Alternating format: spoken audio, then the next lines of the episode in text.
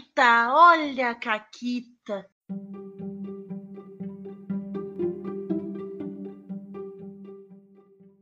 Olá, amiguinhos da quarentena. Aqui quem fala é a Paula e comigo tá a Renata. Oi, Renata. Oi, Paula, tudo bem? Tudo bem.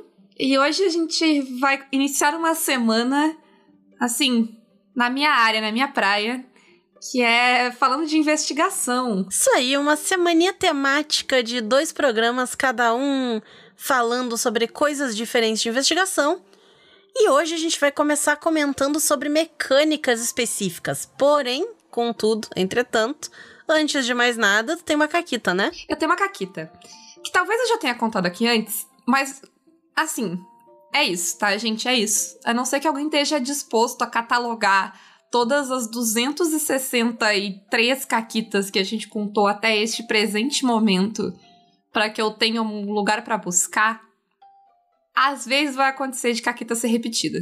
Mas considerando a memória de vocês, vocês também provavelmente não vão lembrar, então todo mundo vai ouvi-la de novo. Essa caquita é da primeira vez que eu fui jogar lá no Guacha. Que era uma aventura investigativa. Eu não sou nada senão previsível e as pessoas sabem como me agradar, então obrigada, Guacha. E eu lembro que a gente estava investigando, papapá, pipipi. E aí tinha na casa, tinha umas cartas, uh, ou um diário, não lembro, tinha alguma coisa escrita que a gente não sabia sobre qual das duas adultas que morava na casa tinha escrito, porque era um casal e a gente não sabia qual das duas tinha uh, escrito aquilo. A gente sabia que não era criança, porque é fácil de identificar a letra de uma criança. Mas aí, eu, sendo a psicopata que eu sou, eu perguntei se eu podia analisar as fotos para ver se pelas fotos eu conseguiria distinguir. Porque eu tentei, tipo, achar, né, a amostra de, de, da letra e eu não achei. Mas aí eu pensei, hum, uh, fazendo análise de caligrafia, dá para saber se a pessoa é destra ou canhota. E eu posso olhar as fotos para ver se pelas fotos eu sei. Porque tinha umas fotos de caça, então, tipo, sei lá, a mão que tu tá segurando a arma, né? Provavelmente. Sim, tudo é indicativo, né? É difícil. Acontece aqui um, um fun fact para vocês. Eu sou destra, tá? Então, é, a minha mão principal é a minha mão direita. Eu escrevo com a mão direita, etc. Porém, eu seguro a faca e eu corto a comida com a mão esquerda. Sim, é, acontece de variantes, mas, né, dava para ter uma. Um... Eu queria ter uma ideia e rolar isso. Eu até hoje me lembro a, a voz, né? Porque eu não tava vendo, mas a voz do Guacha tentando entender, tipo, o que que essa maluca tá. Por que que ela tá me perguntando isso? Por que que ela quer saber se a personagem é canhota ou não? Ai, e foi. Foi me trouxe alegria. Eu não lembro mais exatamente como eu descobri, mas eu consegui descobrir alguma coisa. Ela era canhota? Eu acho que o Guacha fez de outra forma, mas eu consegui dar um jeito de rolar para descobrir quem tinha escrito a carta. E eu não me lembro mais, mas vocês podem ir lá e ouvir o RP Guacha, o primeiro RP Guacha que eu participei. Lembro qual o número? Não, mas eu posso descobrir e colocar o link para vocês nesse programa. É isso. É isso. E hoje, então, Renata, a gente vai falar sobre mecânicas de investigação. Isso aí. Por quê? Porque assim, eu tava pensando sobre esse assunto e sobre essa pauta, e eu lembrei de, alguma, de algumas coisas e algumas concepções, assim, que ao menos eu tinha sobre RPGs, que é aquilo, né? Quanto menos RPG tu joga, menos ideias tu tem de diferentes possibilidades. Que afinal, né, tu vai jogando mais, tu vai aprendendo mais sistemas, mais mecânicas, mais coisas. Vai expandindo os horizontes, né? É, exatamente. E eu lembro de ter uma visão muito fechadinha de mecânicas de investigação. Porque, ah, sei lá, tá jogando D&D, aí tu rola investigar, e aí tu rola um D20, soma teu bagulho, e tu acha ou tu não acha os negócios, é meio assim. E aí a gente chegou a jogar um cutulo, né? E aí, primeiro era o rastro, aí tu tinha o ponto, tu ganhava a pista. Mas era muito um negócio, tipo, ah, existem. Existe uma série pré-determinada de pistas, tu rola alguma coisa e tu vai ganhar a pista ou não. E na minha cabeça, por muito tempo, jogo de investigação era assim. E alguns são, e, e eles vão ser bons ou eles vão ser ruins. Aí não é necessariamente por conta dessa mecânica, né? Tem uns melhores, na minha opinião. Mas tem tantos outros jeitos de fazer um jogo de investigação e de trazer mecânicas de investigação. E eu acho que essas mecânicas, elas são as minhas favoritas no quesito de do quão variadas elas são. Porque por mais que tu tenha jogos diferentes que tem, sei lá, mecânicas de combate diferente, elas ainda são de combate. Tu ainda vai machucar um inimigo. Sei lá, se tu vai dar um dano, ou infligir uma condição, ou fazer sei lá o que é naquele inimigo. Mas ainda assim é uma ideia de. Tá, a minha rolagem, o meu sucesso leva à consequência que é o inimigo estar tá mais cagado do que ele estava antes. Ela é mais limitadora, né? Isso. A investigação não.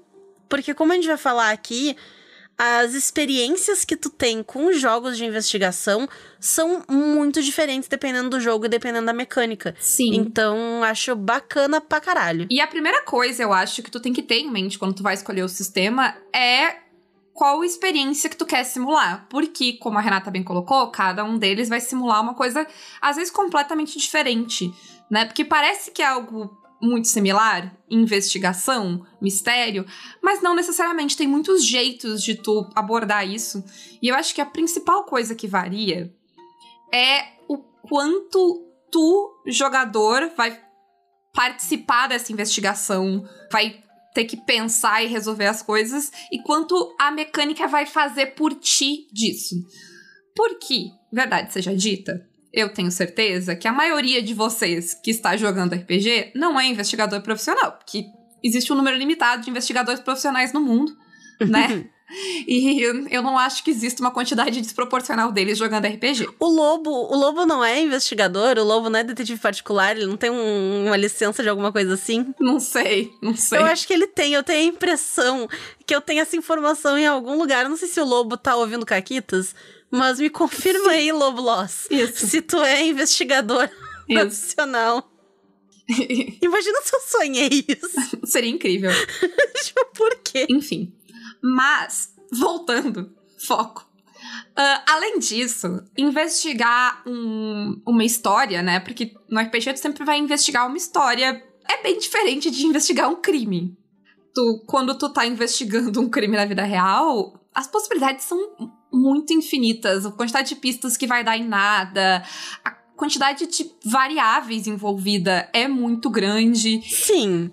Até porque eu tô, eu tô aqui pensando que se tu fosse emular um mistério de verdade num jogo de RPG, nos mínimos detalhes, ia ser muito chato. Ia ser muito porque chato. Porque tu ia achar a pegada do investigador idiota que pisou no lugar que não devia. O cabelo da prima da tia do cachorro que tava preso na roupa da pessoa e caiu ali. Eu não sei o que, ia ficando. E aí não dá em nada, às vezes não dá em nada, a gente não tem o banco de dados. Ou... Sim, eu sempre lembro, tem uma música em Crazy Ex-Girlfriend que ela fala sobre como a vida real não faz sentido narrativo e que as coisas não se encaixam e que a gente acha que a gente é o protagonista e às vezes a gente é o coadjuvante do coadjuvante. Uhum. E, e, eu sempre eu fico pensando nisso, assim, que né, a vida real ela não faz sentido narrativo, ela não, ela não, ela não arredonda, né? Ela não é fechadinha, bonitinha sabe? Ela não tem plot twists encaixadinhos e tararã, e pistas que levam a lugares específicos. Então, investigar no RPG, investigar na vida real, são bem diferentes. Mas, ainda assim, nem todo mundo quer ser a pessoa que resolve né, as coisas, que linka os pontos e a, resolve mistérios. Às vezes tu quer jogar uma aventura de mistério, mas tu quer que a, a mecânica faça isso por ti. E justo, quando tu tá pegando uma espada e matando um dragão, ninguém espera que tu pegue uma espada e saia batendo em pessoas e saiba fazer, né, lutinha. Aliás, espera-se que tu não faça. Mas uh, não, não é esperado que tu tenha a habilidade de usar uma espada, uma arma, ou fazer malabarismos, então também não é necessário que tu saiba investigar crimes para jogar um RPG. E aí nessa, os sistemas investigativos, eles vão abordar isso de formas diferentes e vai variar muito o quanto de pensamento teu precisa estar nessa investigação. E aí, tu vai escolher, eu imagino, eu presumo, que de acordo com o teu gosto. Eu e a Renata, a gente gosta pra caralho de investigar. Eu fico chateada quando o sistema mastiga para mim e me dá a resposta. Uhum. Porque eu, eu, eu quero mastigar, eu quero eu fazer as coisas. Uh, mas tem gente que não quer, que quer, tipo, só, tipo, ah, juntar, que, sabe, colar as pistas uma na outra e descobrir o um Isso. mistério. E tá tudo bem. Inclusive, é uma coisa muito legal que exista a possibilidade de, né, coisas diferentes pra agradar pessoas diferentes. Que loucura, né? Que tu não Que quer que loucura. exista só o que te agrada. Eu acho só que uma coisa que é muito importante, eh, e é algo que a maioria dos sistemas vai compartilhar, é que o sistema investigativo, ele precisa que tu se mantenha no mistério, né? Que tu siga o mistério. E seguir o mistério, em geral, é seguir as pistas, né? E ter ideias de pra onde ir, com quem falar. É não empacar naquele mistério. E pra isso, geralmente não é interessante pra esses sistemas que a falha signifique um não, signifique uma barreira. E eu acho que é aí que muita gente que narra mistério vai pecar. Por quê? Porque eu acho que a gente tá muito acostumado, como jogador de RPG, jogando sistemas mais classicões, D&Ds da vida, que a falha significa uma falha. Significa que tu não consegue o teu objetivo. Significa um não, né? A falha é não. É, ele significa o não. A falha é uma parede. Ah, tu falhou aqui, tu não conseguiu fazer o que tu queria fazer. Não deu. Isso. Só que quando tu leva isso, isso pra um negócio mais de exploração e tal, tu acaba tendo outras ideias. Ah, não consegui escalar essa parede aqui, vou dar a volta, vou botar um explosivo pra derrubar a parede, vou não sei o que. Tu acaba tendo outros métodos, né, de fazer isso. Quando o que tu tá fazendo é procurar pistas, se tu não acha a pista, às vezes até dá pra tentar pensar um jeito de procurar diferente e tal. Às vezes dá, mas às vezes é meio que tipo, eu olhei a sala aqui, eu olhei nos lugares que eu achei, eu olhei embaixo da cadeira, dentro das gavetas, olhei no armário e não achei nada. Olhei na, procurei se tinha uma passagem secreta, não achei passagem secreta. Então, o é, que, que eu vou fazer? Se, se isso é uma parede, se eu não encontrei piscina, falhei a rolagem, não encontrei nada, ok, eu vou pra casa, então vou esperar alguma coisa acontecer, porque não meio que não tem o que eu fazer se eu não encontro Sim. a pista ali, né? É como se tu perdesse o rastro da coisa, né? Alguém tá largando migalhas pra ti, e aí se os passarinhos vierem comer as migalhas, nada acontece. Acabou, vamos pra casa. Tão perdido. E eu acho que a maioria dos sistemas sabe muito bem disso e não vai propor a falha como essa parede. Mesmo sistemas que tem uma rolagem que vai ser sucesso ou fracasso, por exemplo, o chamado de Cthulhu, que tudo bem, tu pode forçar a rolagem e tu tem sorte pra gastar. Mas ainda assim é uma rolagem que vai te dar um sim ou um não, né? Tu tem algum recurso pra tentar de novo, mas é isso. E em geral, se tu lê a parte de narrador ali do próprio sistema, ele vai te sugerir, tipo, ah, falhar não quer dizer que o jogador não acha a pista. Ele pode achar a pista com uma complicação. Tu acha a pista, mas ela tá na boca do chululu. E aí? Tá segurando, o chululu tá no tenta um dos tentáculozinhos ali, ele tá balançando a pista. O que que tu vai fazer? Oh. Que fofinho, né? Mas é isso, sabe? Então, eu acho que isso é uma coisa muito importante de todas as mecânicas, é que elas precisam elas precisam ser criativas com a falha, né? A falha ela precisa ter uma certa maleabilidade que nem todos os, outras, os outros estilos de história precisam. Dito isso, a gente pensou aqui em mecânicas de investigação que a gente já jogou, que a gente conhece, que a gente gosta, que a gente sabe que existe, e a gente quer bater um papo sobre elas e sobre a nossa opinião delas. E a gente vai começar com a nossa primeira mecânica de investigação, assim, dedicada, digamos, né? Porque não dá pra dizer que o D&D tem uma mecânica de investigação, né, gente? Assim, Não. Rolar investigação não é uma mecânica dedicada de investigação. É, assim, gente, não, assim, não tem generosidade que tu tenha com o D&D que, que te faça dizer que, né, que não. Mas e os três pilares, Paula? Ah, tá. Os três pilares. um dos pilares tá enfiado no cu e a gente sabe. É o combater. E a gente sabe qual é. Ah, mas, ó. Então vamos lá. A gente começa com a mecânica do rastro. Que ela não é uma mecânica que coloca muito peso de investigação nos jogadores. Pelo contrário. A proposta dela, o jeito com que ela lida com essa. com esse medo de a história empacar é a gente sempre vai dar as pistas para quem tá jogando. Então, Isso. tu tem uma lista de habilidades, tu tem uma lista de pontos naquela habilidade, e se tu tem aquela habilidade, tu ganha aquela pista, né? Cada, nas aventuras a, a pista ela tá vinculada a uma ou mais habilidades, e no geral, principalmente pistas essenciais, tudo que tu precisa é ter aquela habilidade que tu ganha aquela pista pronta pra ti. Às vezes tu pode gastar um pontinho na habilidade e tu ganha uma pista extra. Mas se tu não tiver mais ponto ou não quiser gastar ponto, beleza, tu ainda consegue a pista essencial.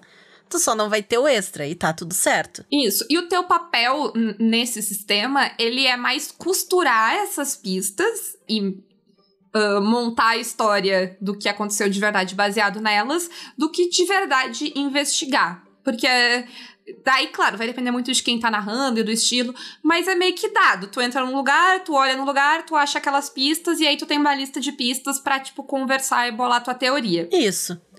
E assim, pessoalmente, eu não sou fã desse estilo de investigação.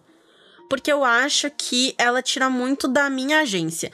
Meio que não importa o que eu faça, eu vou receber a pista igual. Então eu sinto que eu não preciso pensar de forma crítica sobre aquele lugar. Porque como é que eu gosto de fazer, de investigar e tal? Eu gosto de entrar no ambiente, ver qual é a descrição que vão me dar do ambiente, o que, que tem por ali e tal. E eu tenho uma lógica que eu tô seguindo, porque eu sou a pessoa que quando eu tô jogando um jogo investigativo, quando eu tô assistindo um negócio de investigação, meu cérebro automaticamente tá tentando fazer as conexões e descobrir quem é o culpado, quem fez o quê, quem foi pra onde. Então eu tenho uma lógica que eu tô seguindo na minha cabeça e eu vou querer explorar essa lógica. Então eu quero entrar naquela sala e eu tenho uma teoria de que alguém invadiu essa sala pela janela. Eu vou querer ver se tem alguma marca de pegada no batente da janela. Eu vou querer ver se a janela foi arrombada. Se tem. Ah, e eu posso ser até mais específica, se ela tem alguma marca na madeira, como se alguém tivesse enfiado um pé de cabra, alguma coisa. Entende? Eu gosto de pensar esse tipo de coisa e trazer esse tipo de possibilidade. E aí o rastro me tira isso, porque ele só me dá a pista. Talvez vocês estejam aí, ah, não, mas se tu quiser, tu pode deixar o personagem descrever antes e aí tu dá as pistas. Dá, mas não é exatamente uma coisa que o sistema incentive. E de outra coisa, ele te, quando ele te dá a pista, ela, ela traz bastante coisa. Às vezes ela traz até interpretação. Ah, tu sabe isso e linka dessa forma e tal. E eu acho que não, não é necessariamente um problema. É algo que também não é do meu gosto, mas ele tira bastante da frustração, né? De não conseguir a Sim. pista. E se quem tá jogando tá mais focado mesmo em descobrir aquela história, ele é ótimo e funciona. Sim, porque tu vai aos poucos ganhando as pistas, tu vai construir aquela história, né? Tu vai fazer menos investigação só, tu vai fazer mais. É mais como se tu tivesse, sabe, ouvindo aquela história e aí juntando, indo pros lugares certos e correndo os riscos. Pra quem joga videogame, ele é tipo um walking simulator, assim, tu vai andando pelo lugar e aí tu abre aquela gaveta, tu acha aquele papel, tu lê o papel, aí tu aprende o que aconteceu ali. Daqui a pouco vem uma voz do além da tua consciência que te fala alguma coisa, te dá uma ideia do que tu tá pensando.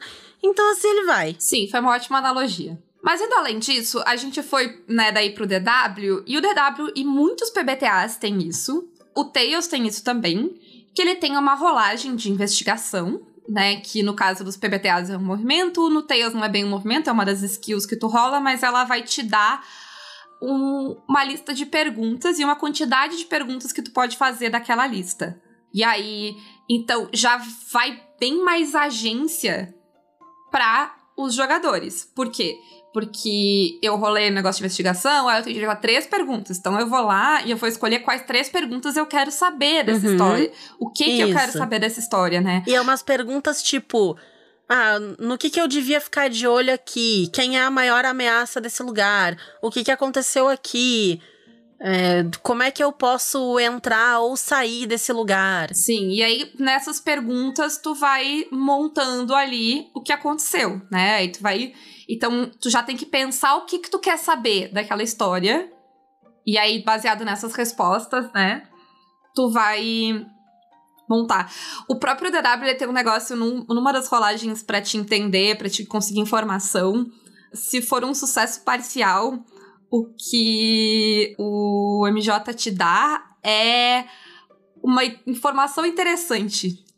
Se ela vai ser útil ou não depende de ti. É só uma informação interessante sobre aquilo que Isso. tu pesquisou.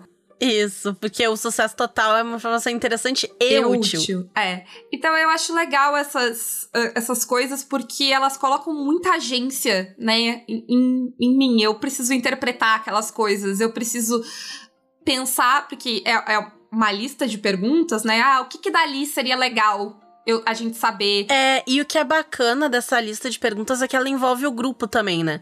Porque quando tu tá investigando de uma forma mais, tipo, ah, eu vou fazer tal coisa, é muito o que o teu personagem vai fazer e fica nessas. Na lista de perguntas, o pessoal fica, tá, galera, rolei aqui, dá pra fazer três perguntas. Eu já queria fazer essa daqui. Quais as outras duas vocês acham? E aí o pessoal sugere, não, que tal aquela ali e tal. Então acaba envolvendo o grupo inteiro Sim. no Uhum. negócio, fica bem bacana. E nessa de envolver o grupo inteiro, eu vou dar um pulo, depois eu volto na pauta. Mas o Siri, que é um PBTA também, mas o Siri, ele, ele coloca uma camada a mais nisso, que é a camada do metagame. Porque além desse negócio de que todo mundo pode dar palpite nas perguntas que vão ser feitas, né, no que, que você quer saber, o Siri te permite guardar sucesso pra usar depois. Então, porque às vezes tu vai investigar uma coisa e aí tu faz uma pergunta e tu recebe uma resposta e aquela resposta muda totalmente como tu tava vendo aquele mistério. Uhum. E naquele momento específico, tu não tem nenhuma outra pergunta pra fazer, mas tu pensou em outro lugar que tu pode investigar. O, o Siri, como ele permite o metagame, ele permite que tu. Tá, eu descobri mais coisas, mas a gente só vai dizer quais coisas eu descobri. A gente, então, mecanicamente, eu só vou fazer as perguntas mais pra frente. Mas essa cena aconteceu no passado, sabe? Ou não, ou eu vou pesquisar de novo. De qualquer maneira, ele te permite guardar essas perguntas pra usar depois, de acordo com como elas vão ser importantes pra história. E isso é muito legal. Porque acontece direto de tu ter o direito a fazer perguntas, mas tu não tem nada pra perguntar. E aí, sei lá, daqui a duas cenas tu tem, porque tu descobriu outra coisa que, ah, Uhum. mas para é isso. E eu acho Faz uma conexão diferente ali, né? é, eu acho muito legal isso. E, de novo, como a Renata falou, isso inclui o grupo inteiro. Todo mundo. Todo mundo pode ah, fazer essas perguntas. Todo mundo fala, ah, tá, não, vamos guardar então. A decisão do grupo. Aí lá pra frente tá todo mundo meio perdido, tipo, não, mas a gente tem aquele, aquele sucesso de investigar lá, vamos usar? Bora. E eu acho muito legal essa, essa dinâmica, né? Ela, ela faz todo mundo participar e ela dá bastante agência uh, para quem tá jogando, né? Porque como é tuas perguntas, tu pode fazer perguntas muito boas e tu pode fazer perguntas mais ou menos e tá tudo bem. Eu, em geral, evito de deixar as pessoas fazer perguntas inúteis. Eu digo, ah, só eu não vou te dizer nada de legal se tu me perguntar isso, sabe? Pergunta outra coisa. Mas é legal que, tipo, a, a escolha de pergunta vai te dar muita coisa ou não, né? Uhum. Sim. E nessa de o que, que tu recebe com essas pistas, uma parada que eu tenho certeza que o Tails faz, mas outros sistemas devem fazer também, eu só não sei todos eles de cabeça agora, é te permitir. Uh, te dar uma vantagem se tu usar a informação que tu conseguiu no futuro. Os PBTA, vários deles dão. Eu não lembro agora se o DW dá, mas eu sei que o Avatar, se não me engano, ele dá. O, acho que o Thirsty Sword Lesbian dá também, que é um esquema de, ah, se tu agir de acordo com a resposta das perguntas, tu ganha mais um pra tua rolagem a ver com isso daqui. É, o, o Tails, ele te dá um dado a mais. E eu acho isso muito legal, porque é um jogo de investigação, certo? Então a ideia é investigar. Tu tá recompensando as pessoas por investigar. A gente tava tendo uma conversa parecida com isso no, no playtest do, do Rebel, né, Renata? Porque o Rebel não é Uhum. exatamente de investigação, mas a ficção científica ela tem muito de analisar o cenário e tal, que é meio que um jeito de investigar. E o Júlio tava falando sobre como ele, quer, ele queria que isso tivesse na mecânica, né? De tu ter que ter esses sucessos de análise Sim, e que isso fizesse diferença. pra saber onde tu tá se metendo. Aham. Então, é- eu acho sempre muito legal, porque, né, se é pra investigar, é pra investigar. Vamos Isso. recompensar a investigação. E até falando Júlio, o Goddess, ele. eu- acho até que quem, quem joga talvez não tenha tanta. tanta manha da investigação, porque ele é um jogo pulp, né? Então ele não é pra tu parar e fazer cenas lentas e tal. É pra ir na ação, porrada, pá, pum, corre lá, explode aqui e faz os teus negócios, né? Mas ele tem como investigar. E é um jeito muito simples de investigar, que basicamente é um sucesso, uma pista. Então, eu fiz uma cena só no Goddess de investigação, que foi quando eu narrei uma aventura pronta, na verdade, que é a Máscara do Anubis, que tem lá no site da Secular. E aí era uma cena assim que elas entravam num. chegavam num templo egípcio no meio do deserto e tinham que descobrir um jeito de entrar. E tinha um enigma, um bagulho ali e tal. E aí tinha várias pistas desse enigma que rolando ali elas descobriam. E aí era um esquema, né? Se tu tinha um, um dado de sucesso, tu tinha uma pista de boas, tinha um controle, tinha uma pista mais ou menos. Ou uma pista com uma consequência, né? Então, ah, conseguiu a pista, mas disparou uma armadilha. E assim vai. E quando eu narrei o meu hack do Goddess das Três Espias Demais, os Super Espiãs, que eu fiz uma, uma aventura que começa com uma investigação para descobrir o que, que aconteceu e tal, com uma galera que tá sumindo, eu usei essa mesma ideia. O pessoal ia pro apartamento uma mulher que desapareceu e começava, rolava todo mundo suas pilhas de dado e cada um ia dizendo: ah, o que, que tu vai fazer, onde é que tu vai olhar, que teoria tu vai testar. E aí tu gasta um dado, tipo, ah, eu vou olhar no quarto para ver o que eu encontro. Aí no quarto tu encontrava uma pilha de roupas de um jeito e tal, não sei o que. Ah, bom, encontrando isso, então eu vou olhar dentro do armário para porque eu quero saber se ela levou as roupas dela e foi embora, não sei o que. E assim ia desenvolvendo. Então, tu usa um sucesso, faz uma pergunta ou diz o que que tu quer descobrir com aquilo ali e a partir disso tu vai usando os teus outros sucessos para ir descobrindo mais detalhes sobre o que tu tá investigando. Isso. E para encerrar, a gente vai falar da mecânica que explodiu a minha cabeça. Da mecânica que mudou, assim, é, essa mecânica ela me proporcionou algo que eu sempre quis e eu nunca pude. Porque existe um, um tipo muito específico de investigação, que é a investigação estilo whodunit, né? Aquela parada. É uma parada bem Sherlock Holmes, Agatha Christie, desses mistérios que, tipo, chega no final, o detetive vai dar aquela super discurso contando uma história mirabolante. Isso. Pois então, meus caros, eu reuni todos vocês aqui para dizer que o assassino está entre nós. Tudo começou com o fumo do cachimbo que estava na janela do escritório. Isso. E assim vai. É, e, e, em teoria, eu acho essas, esse tipo de, de mistério muito legal, porque eu adoro investigar e eu, né, e há umas conexões. Mas eles sempre foram muito frustrantes para mim, porque eles sempre dependeram pra, tipo, pra eu, eu enquanto leitora, enquanto espectadora, Uh, e enquanto jogadora, tentando uh, jogar jogos que simulavam esse tipo de história, tem uma frustração muito grande para mim que esse tipo de história ele faz sempre alguns saltos lógicos que para mim não são nada lógicos. E eu sempre gosto de exemplificar isso usando um episódio de House. Porque eu não sei se vocês sabem, gente, mas se vocês não sabem, eu vou contar isso para vocês no dia de hoje que o House é o Sherlock Holmes. Tem, inclusive, vários indícios, tipo House e Holmes, que não é Home, mas é Holmes, então é próximo. O Watson, Wilson, até o apartamento deles é o mesmo número do apartamento do, do Sherlock Isso. Holmes. Um usa cocaína, Isso. outro usa os, Vicodin lá. Eu tô tentando lembrar o nome em português, Vicodin. mas não, não, não lembro.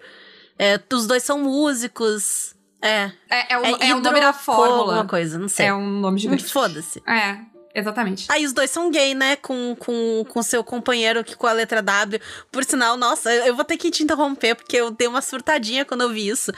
Mas é, eu vi esses dias um, um, post no Tumblr incrível. Eu uso Tumblr, tá, gente? Mas um post incrível no Tumblr que falava sobre como House teve um dos finais mais homossexuais de todos. E realmente o final de House é incrivelmente gay. Mas enfim, continue. Perfeito. Aí eu, eu ia só acrescentar que o, o próprio Sherlock Holmes é baseado num médico, né? Que era professor, se não me engano, do Conan Doyle. E fazia meio que o que o House fazia. E é, tipo, é meio que o reverso. Mas enfim, tem um episódio eu acho que na quarta temporada de House, é aquela temporada que o House vira o reality show de quem vai ser a próxima equipe do House. Uhum. House é muito bom. E muito errado, mas muito bom. Sim, sim. Mas aí, no, mantendo a, a, temática do muito errado, uh, um dos. Uma das provas que as pessoas têm que fazer, que ele diz, é que eles têm que conseguir a calcinha da Cud, que é a chefe dele. Os anos 2000. Na televisão. Mas aí, a dois, um cara lá traz a, uma calcinha, entrega pro House dizendo que é da Cud, e aí o House, no seu momento brilhante, diz que aquela não é a calcinha da Cud, e aquela é a calcinha de uma das outras participantes lá, e que eles fizeram um acordo, e pipipi popopó.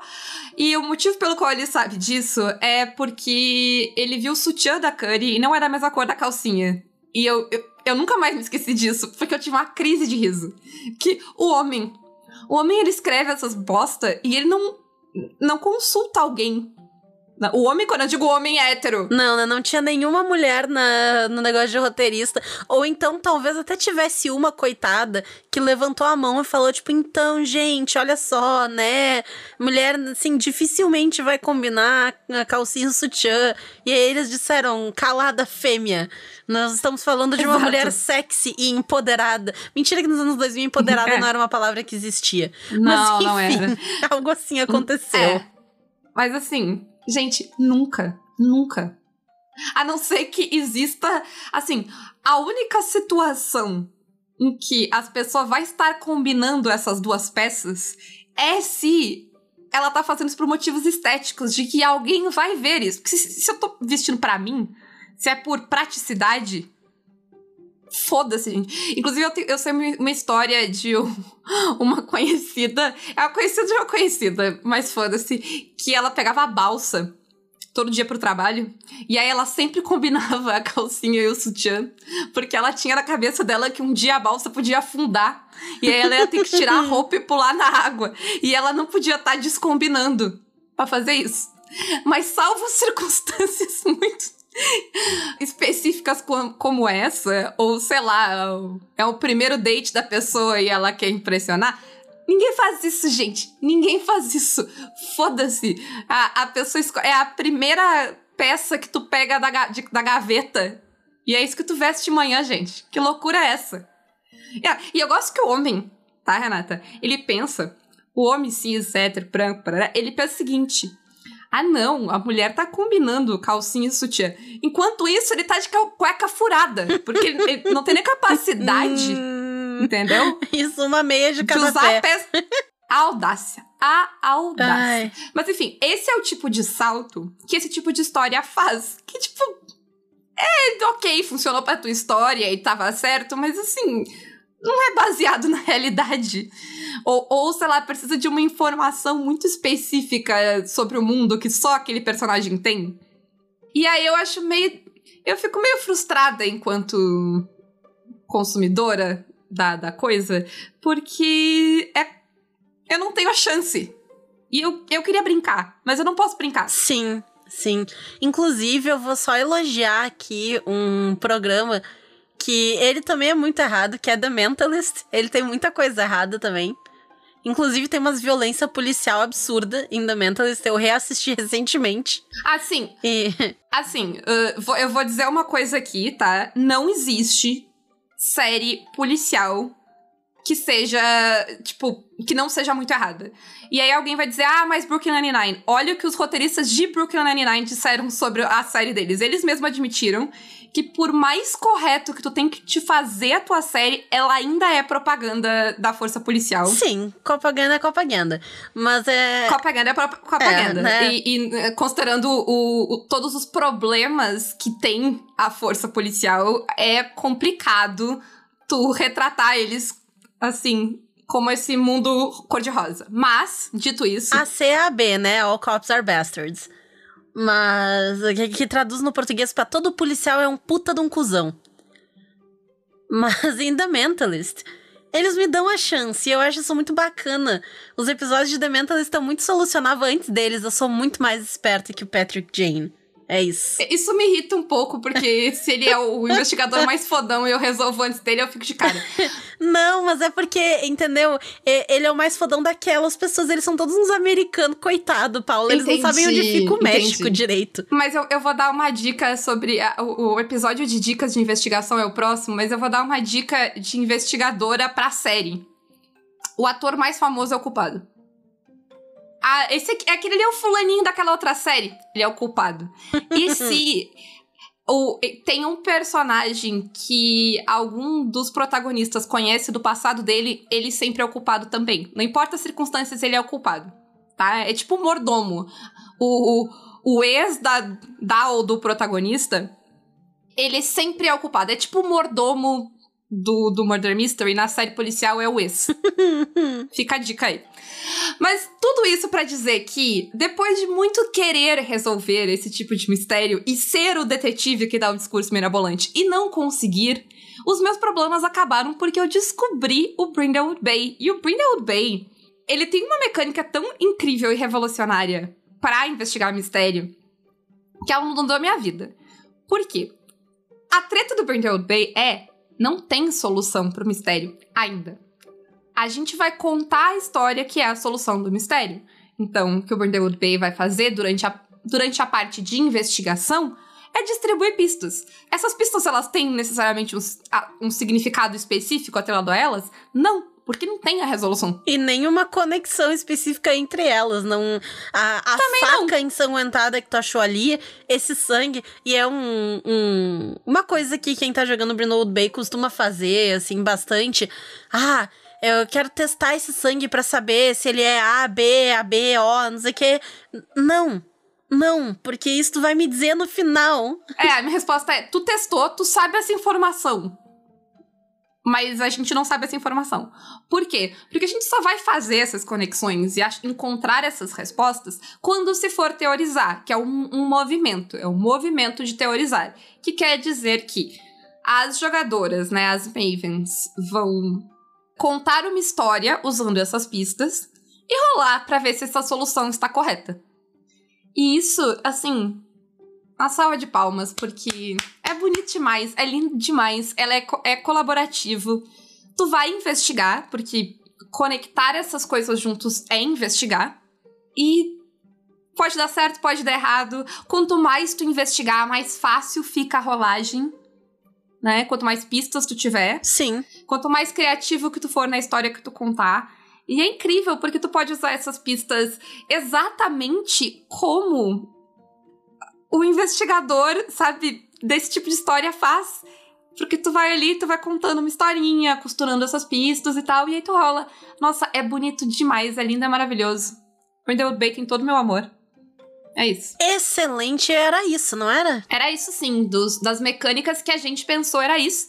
E eu já vou deixar aqui a minha pergunta, que é que outras mecânicas vocês conhecem, vocês gostam ou vocês desgostam de investigação?